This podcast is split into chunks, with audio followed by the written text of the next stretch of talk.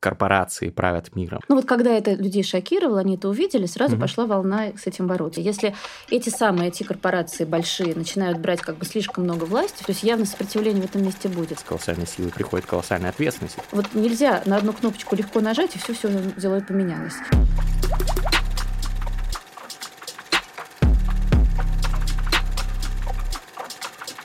Не проходит ни одного понедельника без лучшего в этой вселенной подкаста об инсайтах, исследованиях и трендах «Терминальное чтиво». Того самого, который ведут, как всегда, Гриша Мастридер, телеграм-магнат и вообще медиа-магнат напротив меня, и я его соведущий Александр Форсайт. Когда уже ты перестаешь мне представлять как телеграм-магната, ну, когда-то я просто, у меня была сеть телеграм-каналов, она остается, но сейчас это не мое основное занятие. Но, тем не менее, Александр, спасибо за такие слова, ну, гостья у нас сегодня просто феноменально. Очень долго мы согласовывали, ждали этого момента, и наконец наконец он настал. Елена Бунина, CEO Яндекса.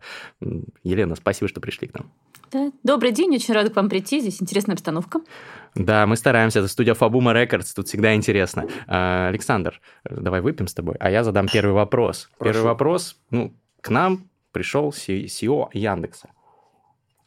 IT-гигант. Это факт. Это факт. IT-гигант. А, мы здесь, наверное, в каждом втором подкасте обсуждаем, как IT-гиганты меняют э, судьбы мира, как они влияют на это. И понятно, что еще Россия в этом плане такая удивительная страна, в то, что у нас есть конкуренция с э, западными IT-гигантами, в том числе вот Яндекс, наверное, в первую очередь даже ее представляют. Вы там и беспилотники делаете, и поиск у вас крутой. Это не рекламный выпуск, если что, но я искренне так считаю. И, соответственно, вы тот самый IT-гигант. И вы, наверное, судя по тому, что мы здесь обсуждали с миллионом разных экспертов, э, актор, такой игрок на э, мировой даже практически, ну как минимум российской вот э, арене изменений в обществе. Вы меняете общество. Наверное, там частично хорошо, частично, наверное, там есть и плохо и так далее. Но первый мой вопрос связан с ролью IT-гигантов и Яндекса, и зарубежных. Вот вы согласны с точки зрения, что вот эти акторы, вот эти IT-гиганты сейчас, ну, становятся, наверное, равноценными, а где-то даже превосходящими по своей роли по сравнению с э, даже государствами. Что они основная сила теперь? Ну, я не то чтобы согласна, чтобы превосходящими государства, это, по-моему, перебор. Но мне кажется, роль важная сейчас у этих гигантов в современном мире, это видно. Причем по-моему, мы сначала это не осознавали даже. То есть делали, делали сервисы, нам интересно было. А потом смотрим, ого, жизнь поменяли. Ну, реально так.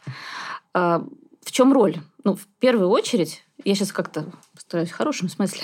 Угу. Вот, мне кажется, роль в первую очередь как-то облегчить людям жизнь и все неинтересное и такое как бы бытовое скучное автоматизировать в каком-то смысле. Это такая одна вещь. То есть вот давайте вспомним не знаю, я вот росла в 80-е годы. Я хорошо помню, сколько времени в 80-е годы у меня уходило на э, дурацкую часть быта. Ну, давайте про дурацкую часть быта. Что я имею в виду? ну, например, стоять в очередь за хлебом. Ну, в 80-е годы нужно было сначала простоять в одну очередь за хлебом, потом другой за молоком, а потом в третьей за мясом. Вот я помню, я ехала из школы, и сначала я час тратила только на это. Ну вот мне кажется, этот час все-таки абсолютно бессмысленный был. То есть его точно можно было на другое использовать. Ну хоть бы даже на книжку, там, не знаю, язык учить, что угодно. Сейчас так никто не делает, да, ну сейчас очередей нет, с одной стороны. С другой стороны, сейчас все товары можно выбрать в интернете, заказать. Я имею в виду любого рода товары, но уж товары питания как бы уж точно. То есть вот такая история. Или я помню, мы там в студенческие годы, это уже вот были 90-е, хотели пойти в поход. И вот нам интересно было, там, ну, не знаю, например, пойти в поход на Полярный Урал. Чтобы понять, ну, с друзьями, да, чтобы понять, как в этот поход пойти, нужно было сначала пробиться в библиотеку туризма. Там взять какие-то старинные, отксерокопированные страшные карты, почитать отчеты. Это все было суперсложным делом. То есть мы тратили на это несколько месяцев. Несколько месяцев, чтобы вообще понять, кто туда ходил, какие были отзывы, где это прочитать. Найти карту и вообще как-то подготовиться. Сейчас, по-моему, такого нет. Ну, хочется пойти в поход, например, куда-то поехать, идешь в интернет, ищешь, едешь. Вот, по-моему, все-таки вот эта часть вот эта часть траты времени, она, ну, малоосмысленная. Ее надо сокращать, ну, как бы до нуля. И вот, по-моему, первая вообще миссия этих гигантов, она довести людей до того, чтобы они всякой фигней не занимались, а занимались интересным, тем, что им хочется, и не чувствовали, что они тратят время. А тогда вопрос, а чем вот библиотека туризма в качественном плане отличаются от просто библиотеки. То есть, получается, и обычные библиотеки вытеснять надо. Ну, потому что, а зачем ходить э, за книжкой, если можно ее скачать там в условную читалку, и все. А при том, как-то вот у нас есть теплое отношение к библиотекам. Нет, ну, когда мы идем в библиотеку, в которой приятно, сидим и трогаем эту бумажную книжку, нам хочется именно это сделать. Но я помню то ощущение. Ты приезжаешь, черти куда, она одна на, всю, на весь город.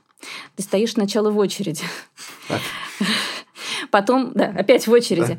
Потом вот это вот ксерокопирование этих карт, этот доступ. Потом еще, может быть, и конкретно это кто-то другой взял. Ты сидишь, ждешь, пока он это заберет. И у тебя всего лишь один информационный источник. Если описали неправильно этот поход, как бы те, кого ты прочитал, ты потом пойдешь не по тому пути все-таки это несравнимо с тем, что хочется под красивой лампой старинной почитать книжку, которую многие читали. Я понимаю эту идею, что, вот, может быть, иногда хочется не электронную книжку в читалке читать, а посидеть в кресле и почитать что-то, да, mm-hmm. где хрустят страницы. С другой стороны, вот у меня сейчас буквально на днях так было. Читаю ребенку книжку на ночь, там каждый вечер по голове.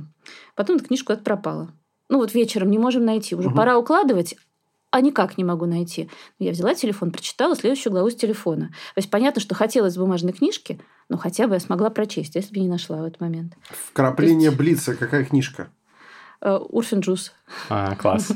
Отлично. Волков, по-моему. Да, да, Волков. Вторая часть после «Изумрудного города». Хорошо. Ну, давайте вернемся к вопросу. Можно на примере американских компаний, потому что, может быть, э, тут все-таки у них э, побольше сейчас ресурсов и влияния на мир глобально. Вот очень многие говорят Facebook, например, и Google – они ну, во многом влиятельнее. Мета, мета Извините, да, мета и Google, э, и Alphabet, да, сори. Вот, они влиятельнее, чем даже правительство американское, потому, потому что ну, огромный миллиард, да, человек, э, сколько, нет, не миллиард, два миллиарда, по-моему, пользуются уже там продуктами мета или даже больше, потому что Facebook, Instagram, WhatsApp, ну, много, короче говоря. И то же самое с Гуглом.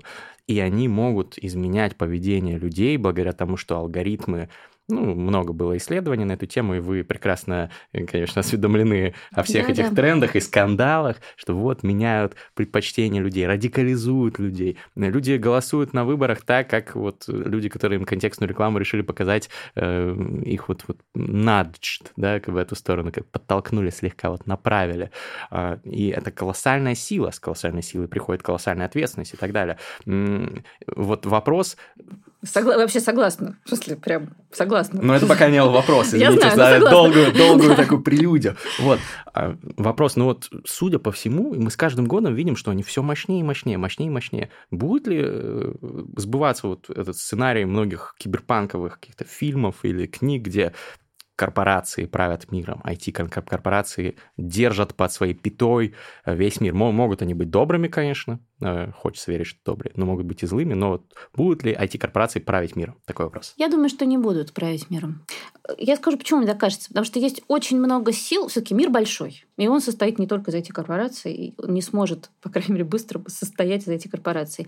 Есть очень много противоборствующих сил. То есть есть какое-то все равно в мире равновесие. Если эти самые IT-корпорации большие начинают брать как бы слишком много власти, в том числе той, которая в их сути не заложена. Ну, потому что э, направлять людей, за кого голосовать, это не совсем их миссия, давайте честно скажем ну, в принципе, это не миссия IT-компании направлять в сторону голосования, то начнут некие противоборствующие силы, я виду там, государства, э, какие-то человеческие ну, организации людей начнут с этим бороться. И я думаю, что вот это равновесие, оно будет так туда-сюда идти, оно как-то будет устанавливаться. То есть будут такие волны в одну сторону, в другую. Сейчас ведь явная волна, а давайте мы вас обезоружим, да? Ну вот пытаются, Идет. пока что непонятно, что будет. Ну, я думаю, что эта волна до чего-то дойдет, Потом через какое-то время пойдет другой виток спирали, опять какое-то усилие. Ну, то есть это всегда так бывает. Ну, то есть это же может быть в одну сторону направлено. То есть явно сопротивление в этом месте будет. А то, что я сказала про упрощение жизни, по-моему, это такая как бы непротиворечивая история. То есть э, здесь борьбы такой сильной не будет. А вот в ну, каких-то политических вещах, ну, конечно, будет. Я позволю себе внести легкую сумятицу. Елена, смотрите. Давайте. Вот. Э, вроде как вы говорите, э, это не задача IT-компании там влиять на то, как люди проголосуют. Логично, абсолютно согласен. Но вот, например, мы упрощаем жизнь, да, продукты можно продукты, товары и т.д. и т.д. заказывать в несколько кликов. Замечательно, они домой приедут. Я все еще не могу, например, заказать домой выпивку. Ну, потому что это, я так понимаю, это не допускается нашим законодательством. Законы, да. Я не могу так сделать. Но, э, соответственно, IT-компания, которая предоставляет э, возможность заказывать всякие продукты, она, наверное, присматривается к этому сектору и думает, как-то мы многое упускаем.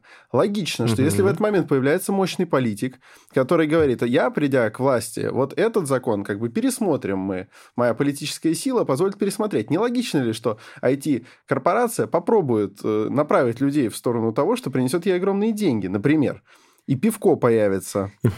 Ну, это все-таки очень утрировано. Почему? Ну, потому что у этой большой... Представим себе, что большая корпорация доросла до громадного размера. Понятно, что тогда у нее должно быть много сервисов, много продуктов и много разных как бы, ног, рук. Ну, абоминок такой. Да, большой.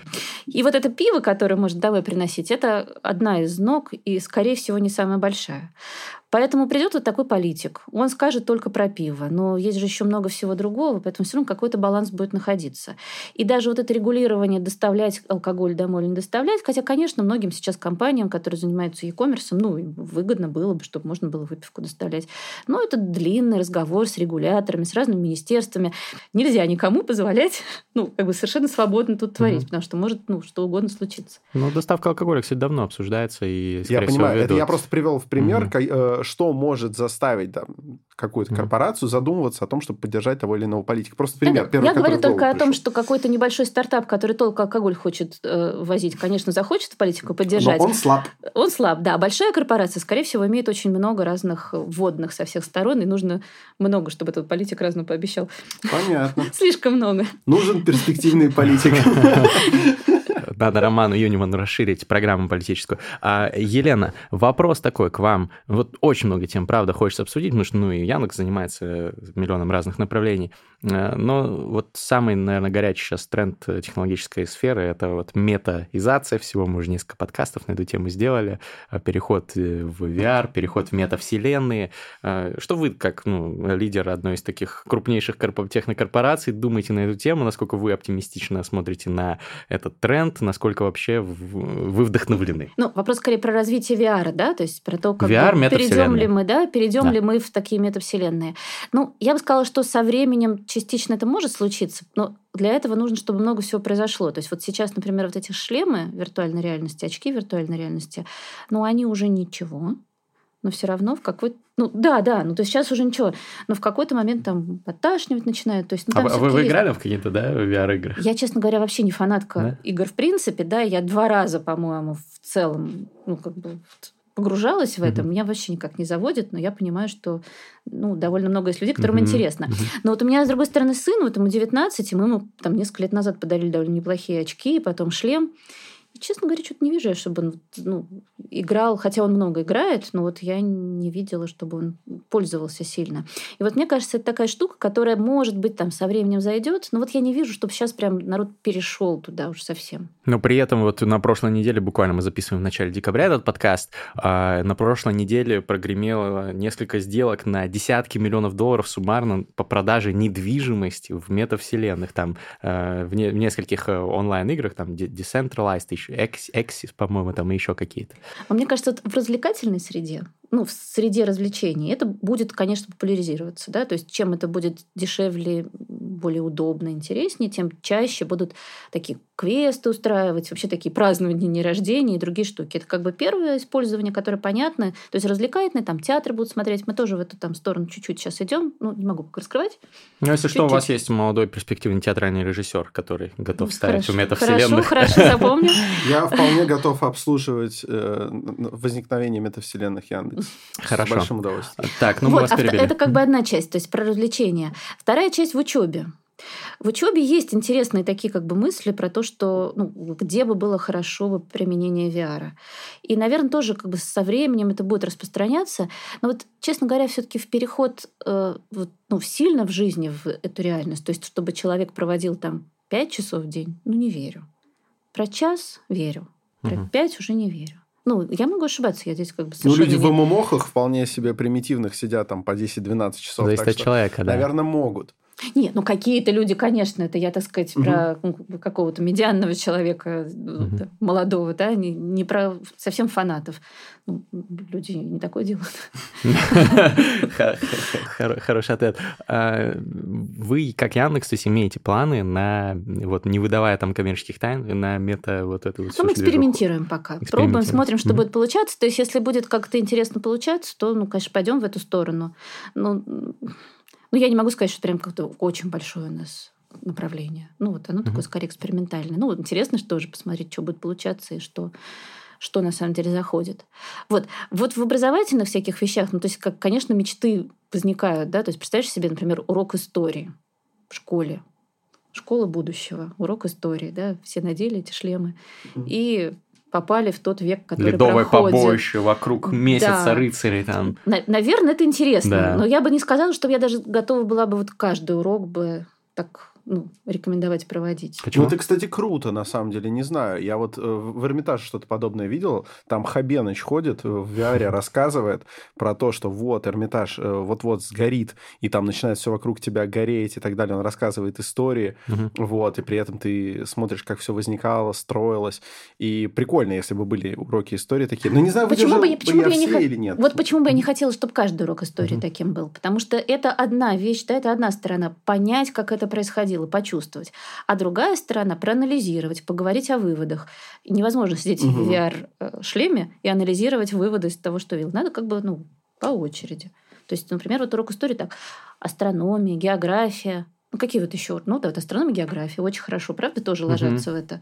Но тоже э, как бы есть часть там, той же географии попасть в какое-то изучаемое место, посмотреть на него. А Да. потом, опять же, обобщить, поговорить. Анатомия в меди была бы шикарна. Анатомия, вот это точно. было бы клёво. Да и вообще биология в рад. школе. Ну, естественно, науки, наверное, все. Те же химия, там, видеть, как эти Да. молекулы... Там, Ой, химия прикольная. Вот, ну, то есть есть вот э, ну, компания, которая такое делает, делает даже э, VR в химии. И вот это был один из двух раз, когда я надевала шлем и смотрела. Или вот я слышал в пандемию как раз геологические какие-то раскопки проводили в студенты по геологии в этих VR-шлемах тоже вот очень Нет, Возможностей точно много. И очень интересных. Мне кажется, вот в э, обучении прям классные. Но главное, мне кажется, все нужно не доводить до э, эк- экстремальных каких-то вещей, да, то есть надо ну, дозированно. А вообще, если э, VR это не основной тренд в технологиях обучения, то какой, какой тогда основной? Но я бы сказала, что основной тренд это сейчас найти такую правильную смесь очного и онлайн обучения. Потому что вот что показала пандемия, да, у нас как бы было так. В основном все обучение было оффлайновым. Да, конечно, был онлайн, но все говорили, там кружки, дополнительное образование для детей будет, ну вот, не знаю, там 10% будет онлайн. А, Ну, школа точно должна быть оффлайн. Ну, в общем, как-то многие не умели вообще ничем Мгм. пользоваться. Потом наступила пандемия резко, за неделю. Ну, реально за неделю. это, да? пришлось переходить. Все перешли в полный онлайн. Причем, ну, местами какой-то дурацкий, да, совершенно. Ну, потому что это за неделю нужно было сделать. Мгм. Вот. Но все стали учиться онлайн и очень долго учились онлайн. То есть понятно, что там был вот этот вот весенний как бы полугодие, которое в 2020 году, ну, летом как-то отдохнули, осенью, ну, началось вот это вот все карантин, не карантин, туда-сюда. В общем, э, очень многие освоили онлайн и как бы насильственно перешли. Мгм. Так как перешли насильственно, э, тенденция получилась в хорошем смысле. Получилось, что люди освоили, в принципе, эту возможность, поняли, что она существует. Э, Учителя, преподаватели точно освоили хотя бы какой-то способ, как вести онлайн. То есть у всех появилась в голове некая свобода, что на самом деле, даже если ты заболел, уехал, э, вообще живешь где-то очень далеко, у тебя есть возможность учиться онлайн. И это хорошо. Из такого, ну не то чтобы отрицательного, но немножко, может быть, э, усложнившиеся вещи, так как этот онлайн был очень резкий, и он был как бы ну, неправильный, ну то есть слишком сильный, то многие сказали, нет, все никогда больше, только офлайн, Мгм. люди, где, где люди. Ну потому что было видно, что, например, школьникам вообще невозможно нормально, особенно младшим школьникам, учиться онлайн. Очень тяжело. У меня младшие, Очень, они мне да. рассказывают такие истории. Они говорят, я, я думала, они рады, что онлайн.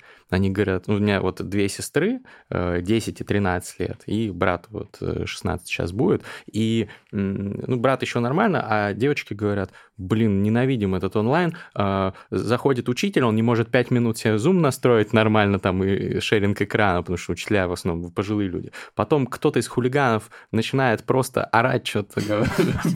в микрофоны, и они а, такую симфонию исполняют из ора хулиганского, и непонятно, учитель не может понять, кто, потому что там они с отключенными камерами. Потом все отключают камеры, а потом э, мне говорит э, сестра, я, конечно, пожурил за это, но она говорит, ну, блин, вот не, не выспалась, просто зашла, выключила камеру, легла обратно в кровать да, и там обучение, во сне смотрю. Так все делают. Так, ну, так люди, я имею в виду, что это не, не вопрос младшей школы, так люди в бакалавриате делают. Так я скажу с другой стороны экрана. Я же преподаю в университете uh-huh. на мехмате. Ну вот сейчас у меня первокурсники.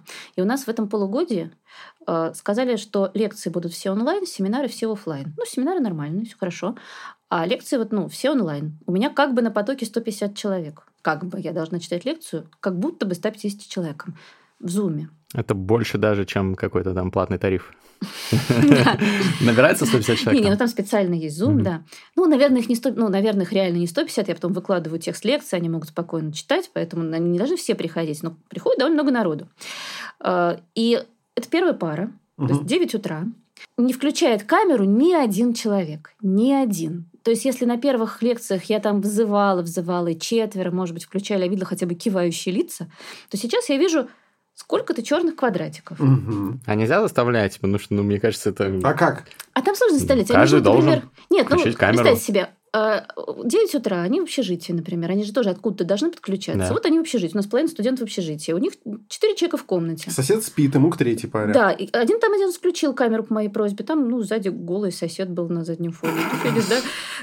Не то, чтобы это как бы... Он договорился с соседом. Это просто адская жизнь, братан. Вся разница только в дисциплине, в дисциплине, которую мы читаем, и в том, что у меня это не Zoom, а Microsoft Teams. Но то же самое. То же самое, тоже первый и второй курс у меня. Александр преподает просто, да. Да. Э, и тоже черные квадратики, правда? Да, и там просто вот две буквы. Причем первая это буква имени, а вторая почему-то отчество в Teams. Фамилии вообще нет. Я должен ориентироваться, кто Михаил Олегович, кто Михаил, Михаил Павлович. Ну, у нас специально есть мехманский Zoom, кстати, у нас Яндекс Облако его предоставила, минутка рекламы.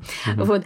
Э, в этом мехманском зуме все студенты обязательно там прям записаны имя, фамилия. То есть я хотя бы, когда он меня спрашивает с черным окошком, я хотя бы отвечаю, да, Максим, там, та-та-та. Вот. Но читать, конечно, очень дискомфортно. Что делать тогда? Вот вопрос. Все-таки не, не заменяет онлайн офлайн полноценно с учетом этого всего. Нет, что делать? Я все-таки за очень сильно выступаю за смешанные форматы. Mm-hmm. Во-первых, очень зависит от возраста и от мотивации студента. То есть, например, вот у нас есть сервис Яндекс и Яндекс Практикум. Это сервис, который переучивает взрослых людей в профессии современные цифровые. То есть он может любого человека взрослого, ну, взрослого имеется в виду, там, не знаю, неважно, совершеннолетнего, ну, как бы взрослого, осознанного, переучить быть разработчиком, тестировщиком, дизайнером, кем угодно, ну, как бы какие профессии сделали, так, таким и переучиваем. Там нужно учиться, например, полгода там, сколько-то часов в день. Ну, можно немного часов в день, но там долго учиться. И человек этот может быть в любом конце мира. Хочется его научить, естественно, полностью онлайн. Ну, то есть это разумно.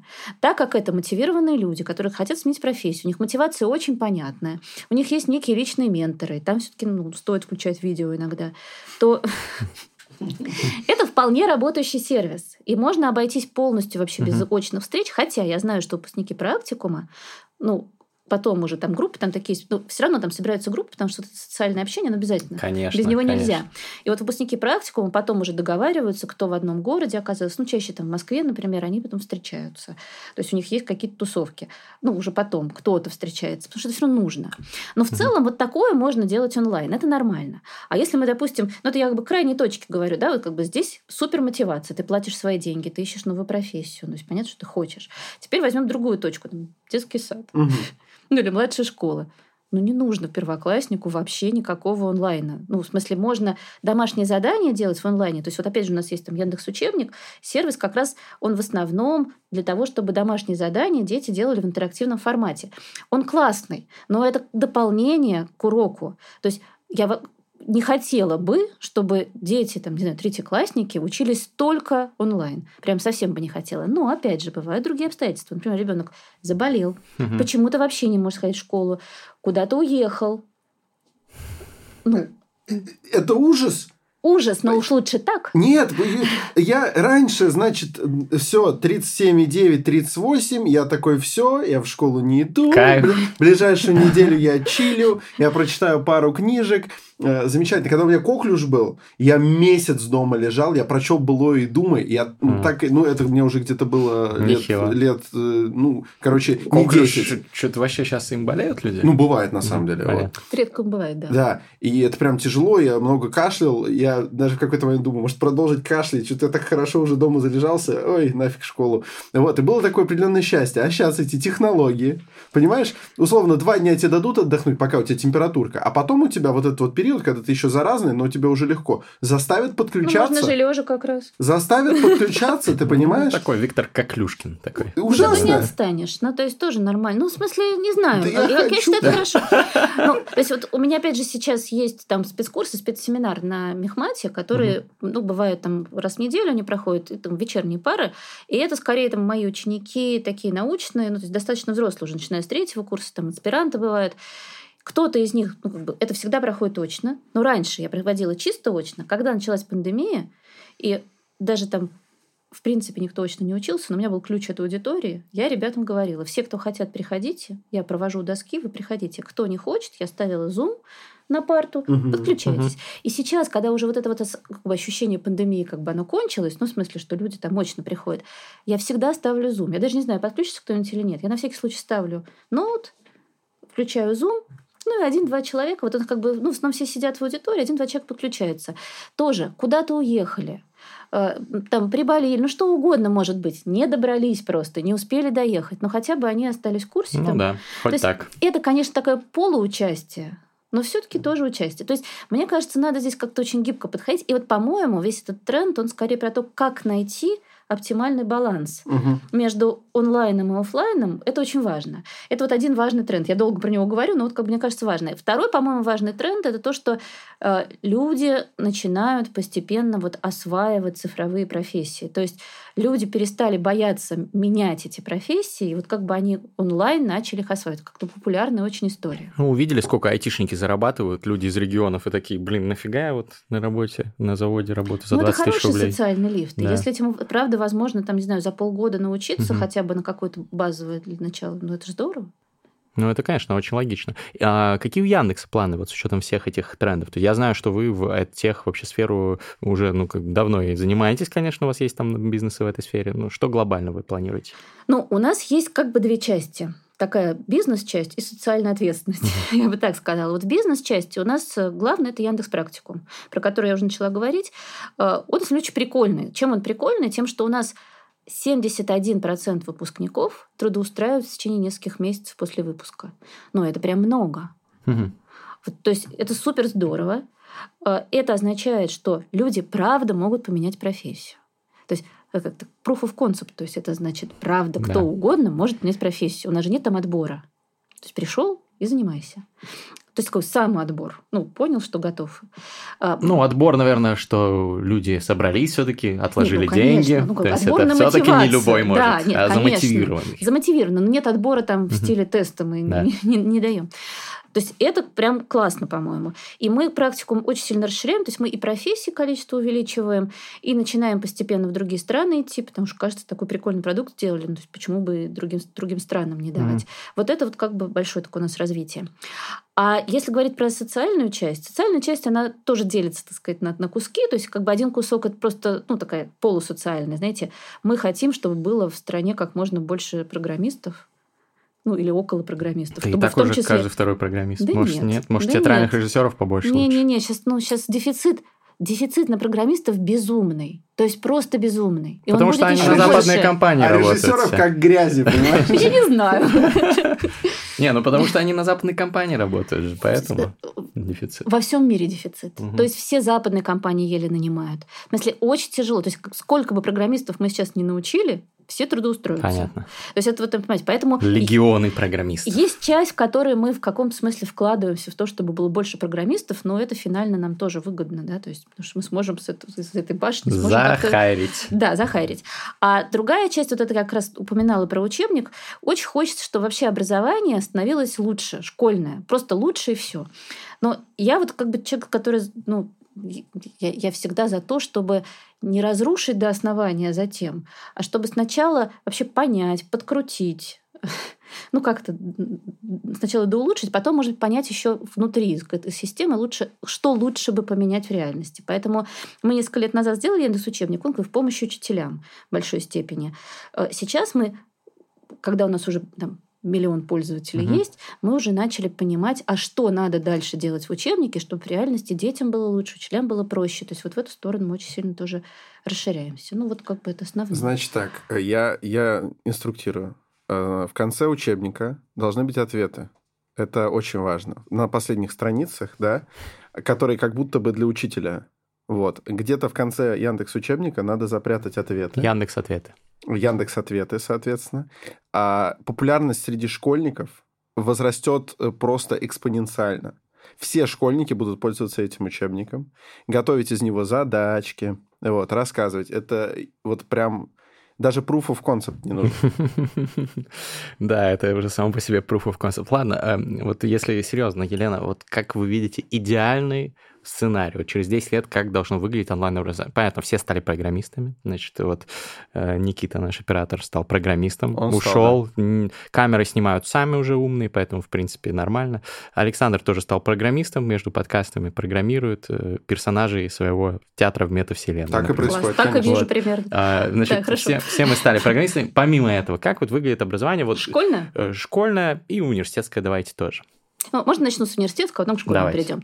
Университетское, мне кажется, должно быть в каком-то смысле короче. То есть должны остаться такие места и факультеты, где учат ученых, фундаментальных людей. Они могут быть с таким же длинным, сложным образованием, но все-таки больше приложений, чтобы было. То есть фундаментальная часть и сразу как бы, ну, как, как прикладывается.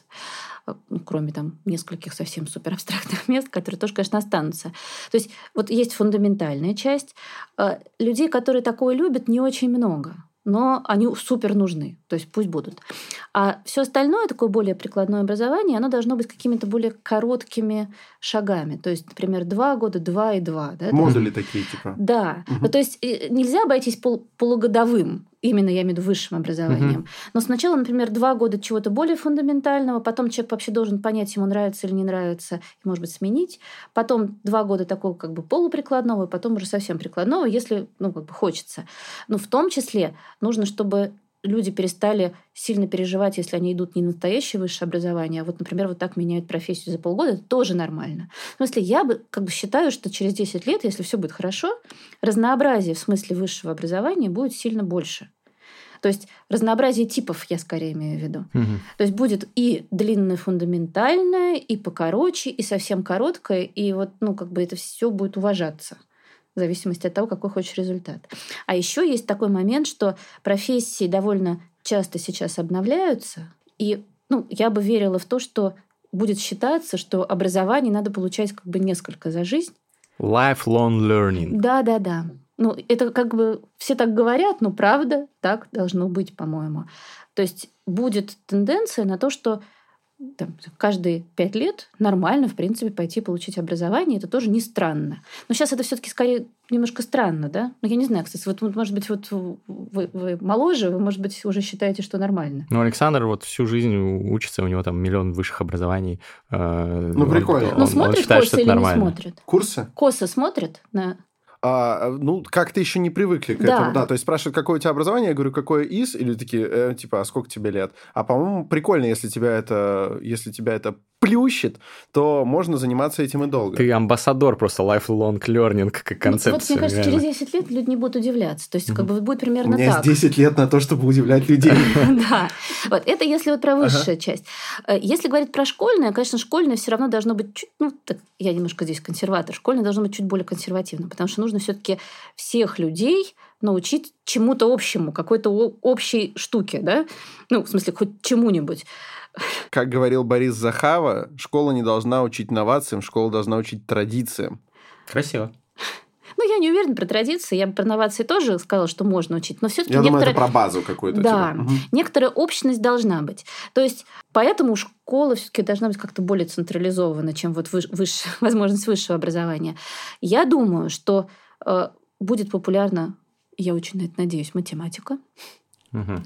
Математика все равно царица наук, все знаете это минутка рекламы. Математика царица наук. Есть мнение. Будто бы богословие царица наук. Или философия. Зависит от того времени, когда... Математика. Математика, точно. И я очень надеюсь, что она станет как-то более доступна для людей и перестанет многих детей пугать. Потому что сейчас бывает очень обидно, что дети в довольно маленьком возрасте пугаются ну, плохо данной математики, не видят ее красоту, им кажется, она сложная. А потом, если один раз испугаться, можно уже никогда не начать ее изучать. То есть, что она будет как-то ну, подаваться более классным путем. Угу. А, ну, и после того, как человек уже в математике хорош, ему вот этот весь этот STEM, то есть всякая там инженерия, программирование, естественные науки будут даваться тоже легче. Ну, там уже кому что нравится. Это вот одна часть. С другой стороны, то есть это я как сейчас оду математики спела, но с другой да. стороны, я думаю, что вот всякая социализация, проектный менеджмент, ну и даже психология тоже будут очень важной частью, потому что вот дать просто знания, такую коробочку знаний со знаниями по этому предмету, по этому, по этому, по этому запихнуть сейчас недостаточно, конечно. Тем более, что это тоже немножко устарело, потому что ну, раньше мы заучили какие-то факты, сейчас мы этот факт ну, на телефоне за секунду узнаем. Вот. А ну, через 10 лет, наверное, это будет где-то... В чипе ну, от нейролинк Илона ну, Маска. Ну, где-то там в, в ногте, да? Я не знаю, где оно будет. Но, в общем, в чем... ног... Такой будет мизинчик, короче, знаешь, такой Да, да, с антенкой. И возникнет новая норма языка, будет называться «в ногтю». Ну, чтобы сразу было понятно, что ты именно про это. Да, неплохо, кстати, так, так обычно и происходит. Что, все так и делаем? В ноготь вживляем, да? Яндекс.чип, да, новый продукт. Яндекс Ноготь, нет. Да, а, конечно, Яндекс Ноготь. Тем более, Елена, помните, особенно в 90-х, у некоторых особенно крутых мужичков был такой длинный ноготь на мизинце. Вот. Теперь у биохакеров будет. Вот. И это было как-то так маргинальненько и довольно гаденько. К тому же он был недостаточно чист. Вот. А сейчас это, вот ноготь, это будет признак максимально прогрессивного человека, причастившегося технологий. Да. Его еще в разные цвета можно красить, в зависимости от того, насколько дорогой Елена, чип. так можно делать с любым ногтем. Но, в частности, в частности с этим. Прекрасно, прекрасно. Ну, у меня э, тогда э, вопрос еще в продолжение темы. Ну вот мы сами с Александром на самом деле занимаемся техом, потому что вот у меня есть проект Академия Мастридера, это, э, можно так сказать, онлайн-университет, онлайн-образовательное учреждение, в котором учат людей, в основном миллениалов, вот ребят типа нас с Александром, учат разным софт-скиллам, которые необходимы для того, чтобы быть конкурентоспособным сегодня в нашем быстро меняющемся мире. Там есть мой курс, там есть курс вот Александра Форсайта, режиссер своей жизни и так далее. И мы, ну вот, считаем, собственно, мы часто про это общаемся, поэтому тема теха нас очень занимает, поэтому угу. с вами тоже интересно ее обсудить. Мы считаем, что все-таки, вот, э, получив образование в разных э, топовых университетах, все равно все-таки во многом эта система, она такая заскорузлая, такая уже неактуальная, несмотря на все ее плюсы и уважение к институциям, ну вот невозможно э, Черствая угна, угнаться, слишком быстро все это менять, все эти вот цифровые профессии и так далее. Может, вообще это все умрет? Как бы будут курсы, вот как сейчас все записываются на, на онлайн-курсы, университеты э, Для большинства уйдут. умрет.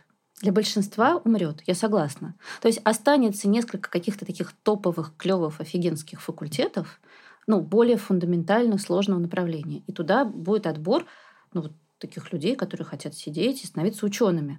Они же останутся. Это будет как ордены, понимаешь? Ну, это уже да. будет серьезно очень. Да. То есть, если ты прям Кастали. решил... Понимаешь, если ты решил не просто что-то освоить, а освоить mm-hmm. на уровне передовых исследований и двинуть эту сферу дальше, а не просто наработанное же освоить, вот тогда такое образование. А, а в принципе, остальное такое, угу. да. Ну, в смысле, будет куча-куча вариантов э, разной длины, углубленности и вообще веселости. А можно тупой вопрос? Заодно сделаем вид, что остальные мои вопросы были не тупые. Э, э, скоро ли нас ждет то, что диплом условный такой о прохождении, причем электронный, да, диплом о прохождении какого-нибудь курса, да, э, будет котироваться компаниями не меньше, чем диплом о высшем образовании. Ну, причем мне хотелось бы знать про Россию, потому что я так думаю, на Западе определенные курсы уже вызывают респект в компаниях. Можно я честно скажу, страшный секрет, хотя все, сейчас все узнают. Ну, в Яндексе это давно так. Угу. Просто давно. В смысле, я не знала... Мне кажется, я не работала в Яндексе, когда это было не так, если такое было. А я там 14 лет. Вот. Поэтому я думаю, что постепенно, конечно, это будет совсем так. То есть для нас так. У нас есть вот своя школа анализа данных, мы, мы ею гордимся. Угу. Выпускника школы анализа данных мы, конечно, привечаем его дипломом. Да?